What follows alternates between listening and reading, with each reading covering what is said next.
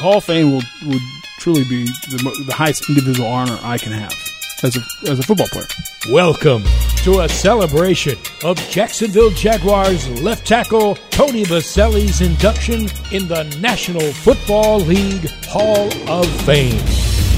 What makes it even more special for me is I want to represent this organization and this fan base because I know it's important to them as well. For them to care that much means a ton to me.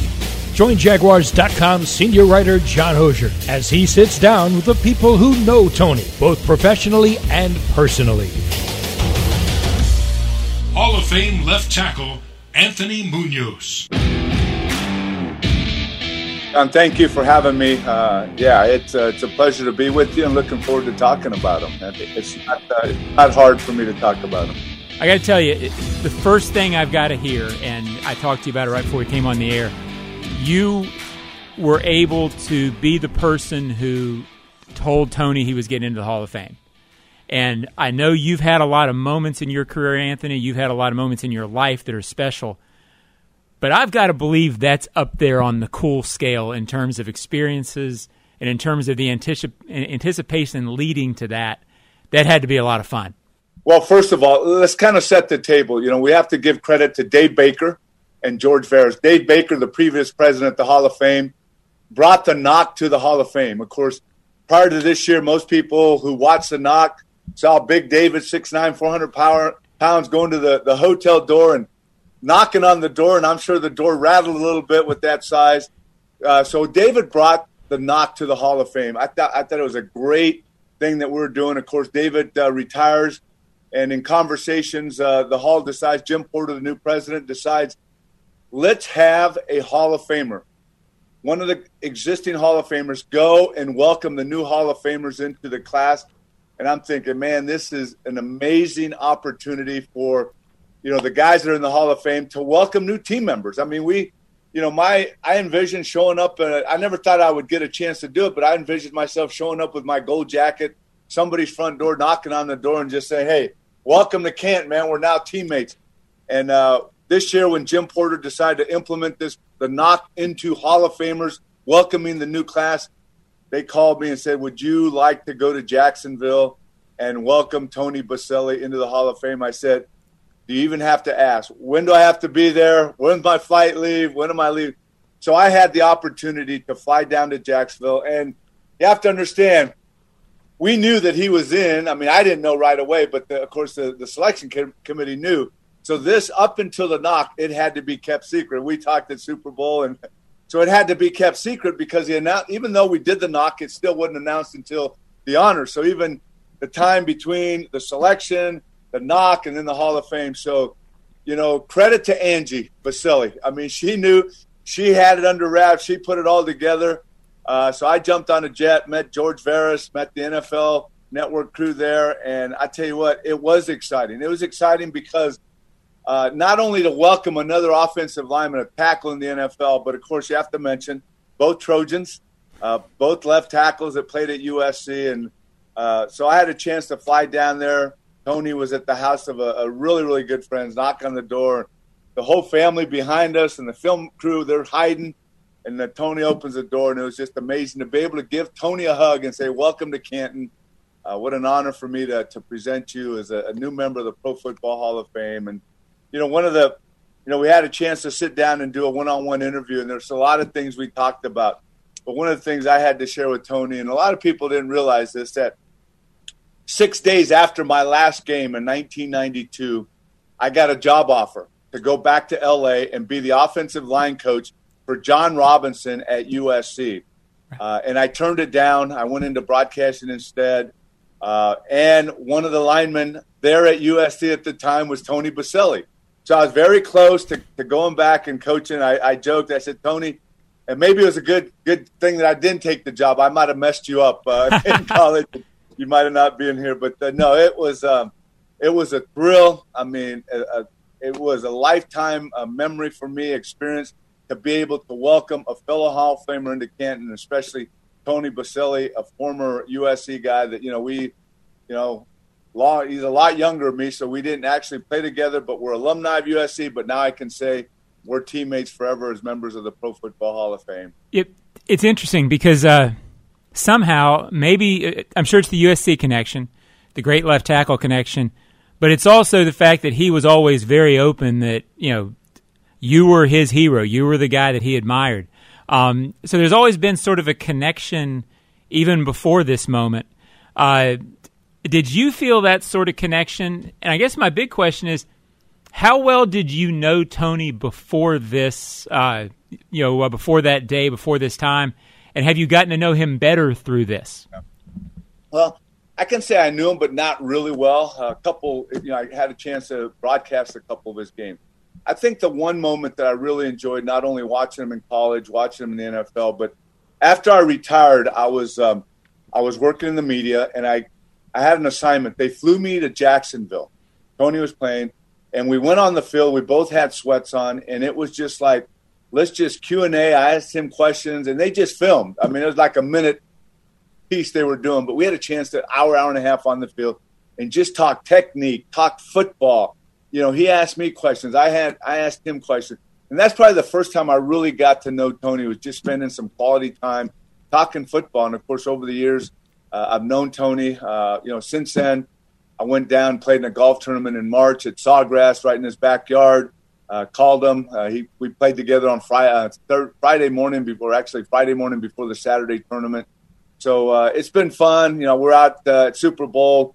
We're both at the USC UCLA basketball game. They announced Tony and his family. I got a chance to run out in the court and give him a hug. But yeah, it's and you know, even though you might not see guys all the time, especially you know where you played college, uh, it, there's always that instant sure. connection. Uh, like you, like he's a good friend, and and he is a great friend.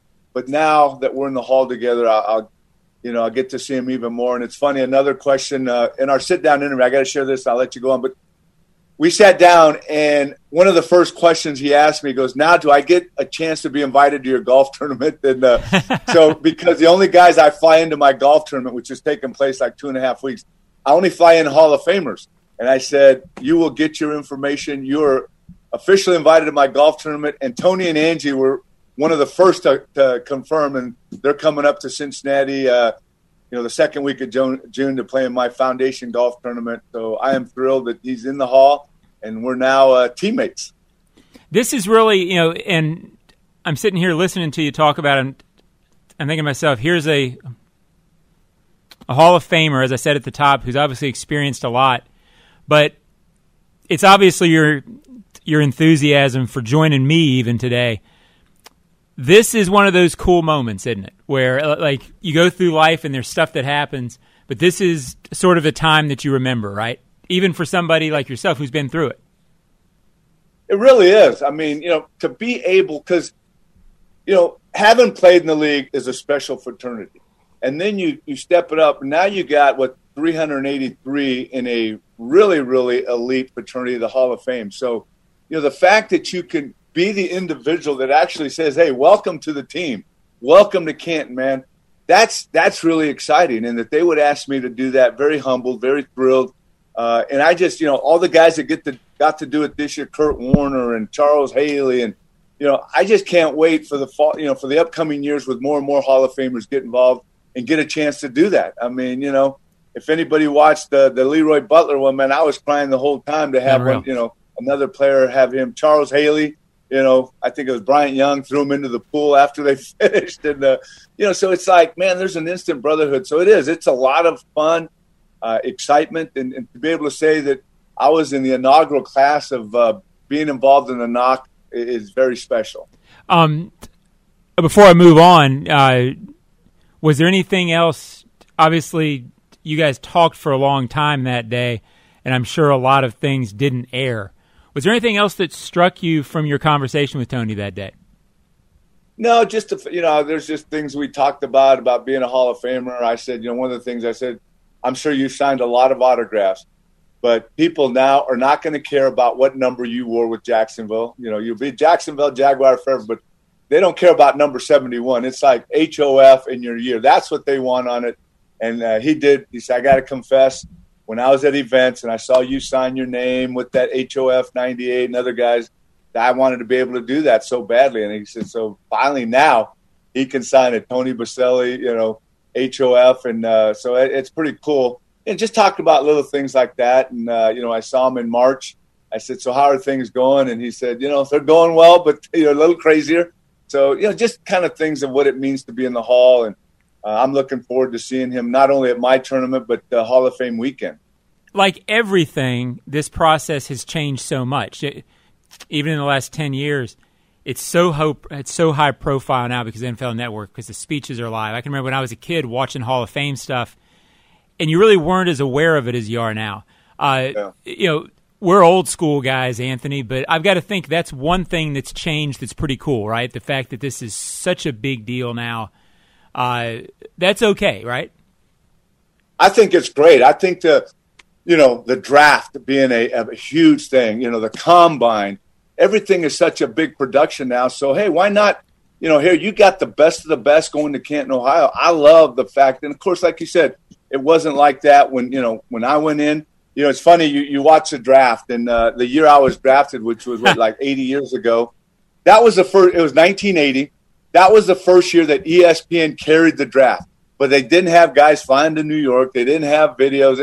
They just kind of had their notes reading. You know, they said, oh, by the way, oh, we got a guy here that wasn't expected to be drafted, Anthony Munoz. Let's pull the notes out on him. But uh, you know, so I'm I'm thrilled that uh, it's such a big production now, and the guys really get the spotlight. How much media did you do on your draft day? Uh, I did one interview. Okay, that's what. Yeah. uh, you know, everybody that played in Cincinnati and everyone that followed NBC back in the '80s and '90s remembered Bob Trumpy. Yeah, you know, he was with Dick Enberg. Bob was a big radio, you know, talk show host guy here in Cincinnati in draft day, we had Brad Budde, who was our strong guard, went number 11 to the Chiefs.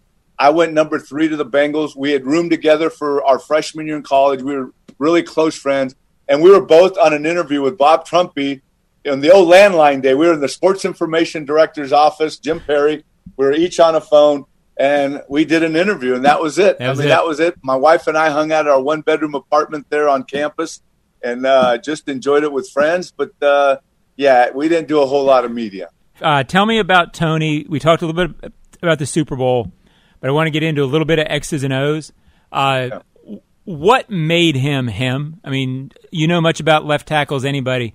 Uh, yeah. Why was he so good? Well, you know, it was just everything. I mean, his size. You know, people look at him and see the size. I mean, he's got he had the size, but you know, he was athletic. I mean, he had the long arms. He was athletic. He had leverage. He, you know, for a lot of times tall guys have a tendency not to be able to bend at the knees and get down. He could get low. He played with leverage and he used his hands well. So when I look at a left tackle, I mean, that's what I look at flexibility, being able to move out in space. You have the nice hand uh, usage, uh, strength, and then there was a little bit of that nastiness in it that I think all linemen need. So uh, when I looked at him, when I watched him play, those are the things that I noticed right away. I do remember, you know, you mentioned coming here and uh, doing your interview with Tony Boselli. I was actually the ratty little reporter who talked to you under the stands that day. Uh, so I remember you being here well. But the only thing I remember from that interview was as much as you talked about technique that day, you talked about the fact that you liked the tough streak. You liked the fact that he played a little nasty. Uh, and to me, after that, watching Tony, it was always what separated him. I'm not saying other guys didn't play nasty, but boy, that was there for him, wasn't it? Well, and I think you need that. I think, you know, and that's what I share with young guys. I say, you're not out there as an offensive lineman. First of all, your job is to protect and to open up holes. You're not there to make friends with defensive players. And, you know, of course, uh, you know, defensive linemen don't like when you go all the way to the when the whistle's blown. I mean, and that's how I was trained, and that's what I love to see. You know, guys now. I mean, there's he's not a tackle, but he's a guard here in Indianapolis, Quenton Nelson and that's what he does. I mean, you, the guys that are the best are the guys that do that. They try to finish, and we always had shirts that, you know, our line coach Jim McNally it said "finish" on our shirts that we would wear, and, and you know that's what I love. And I think not only going to the whistle, but that that says that you have a little bit of that nastiness. You want to finish guys, you want to dominate guys, and and I'm sure uh, you know because I played at USC, that's where I was taught that. In fact, I found my freshman playbook the year after I retired from the NFL. And the first page in my freshman at USC playbook, it had in block letters dominate. And then you open to the next page and it said, We will dominate from the first play when into the fourth quarter and they will surrender. And that I would imagine because Tony played for John Robinson, that was the mentality, and that's the mentality he had in the NFL. And there is a fraternity there, isn't there? The uh, the uh, left tackles from SC. People don't talk about that that much, but that matters to you guys, doesn't it? It does. I mean, you know, you, people talk about you know running back you, wide receiver DB you. You know, we look at uh, the linemen. I wouldn't mind, you know, and with all due, there's some great offensive linemen that I would love to play with uh, in the Hall of Fame.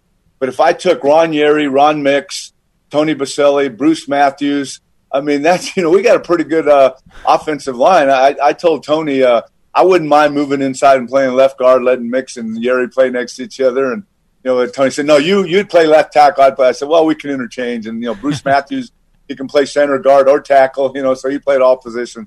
But, you know, it's, it's one of those things that that was, you know, that's what's so frustrating right now for me as a former Trojan – is to see where we're lacking. And I'm excited about Lincoln Kennedy, you know, going to the college game about what he's doing and what he's going to do. And we're hoping that he brings, you know, he's got some great skill people he's bringing in, but hopefully we get those offensive linemen like Tony and like Bruce Matthews and Yary and, you know, Ron Mix. And, you know, you can just go on and on with a lot of Sam Baker, younger guys that played there, you know, and, uh, you know, Tyron Smith, who's at, you know, the Cowboys, another left tackle. So, you know, yeah, it's it's one of those things that uh, you know I'll be sure when we're in Canton. I always take a, an offensive lineman picture. I always take an offensive tackle picture, and now it's time to take a uh, USC offensive line picture because we got quite a few guys. So I'm looking forward to that. Yeah, so we do take pride in that. Uh, you know, a lot of people uh, kind of shrug and roll their eyes, but uh, I'm sure they're excited about their college that they played at and the number of guys that they have in the hall. No doubt. I'll, I'll I'll just ask you one more and then I'll let you go. But um, you know, he waited so long in uh, retrospect uh, to get in because of the injuries, because of everything we all know about. Um, but I think somebody said right around the time that he got in, once you're in, it doesn't matter how long you wait, does it? You you're there, you're part of it, and you know it, it's. Uh, I'm not even sure what I'm trying to ask, but uh, he's part of it now, right? And the weight's behind you. This is where he, and I, I guess this is where he belongs. You know what? He's a Hall of Famer now, and that's all that matters. I mean, all the other stuff, I'm sure it still hangs with guys. Hey, it took this long. I should have been here. I should. People say this and that, but you know, it's you're in. I mean, you're a member of the Pro, Pro Football Hall of Fame. All this other stuff, the matchups, the you know, how you played against this guy or that guy that doesn't matter, especially as the brotherhood, man. We're, we're brotherhoods now. I mean, one of my toughest guy was Bruce Smith. We don't talk anything about matchups or you know, we, we would prefer nobody talk about matchup because we're in this brotherhood together. We're Hall of Famers. Tony's now a Hall of Famer. He's part of the brotherhood. All this other stuff doesn't matter. How many years he played or this or that. He's he can write HOF 22 now by his name, and that's that's all that matters. Is he is a Pro Football Hall of Famer. Uh, and I know a lot of that is still going to be brought up, but you know, it's like, hey, like Deacon Jones, the great member of the fearsome foursome LA Rams used to say, this is a team that we will never get cut from, we will never be traded from, we can never be waived from. Tony and I and you know Bruce Smith and Bart Starr and you know Dante Gluefingers Lavelli, we will always be teammates together and that's it. We're Hall of Famers, and we're in forever now. So that's all that matters. That's a football historian right there who just pulled Dante Lavelli. That's impressive stuff. It's, Blue fingers, Lavelli. No doubt. hey, Anthony, I can't tell you uh, what an honor this was for you to join us. You know, uh, to share with the Jaguars fans uh, some of your thoughts on what's going on. Uh, it means so much to us. It means so much to me. I know it means a lot to Tony as well. Anthony Munoz, I can't thank you enough for joining us, and uh, I look forward to seeing you in Canton this summer. Hey, same here. Thanks for having me. Appreciate uh, the opportunity your show, and uh, it's going to be a great weekend, uh, first weekend of August up in Canton, Ohio. Thank you.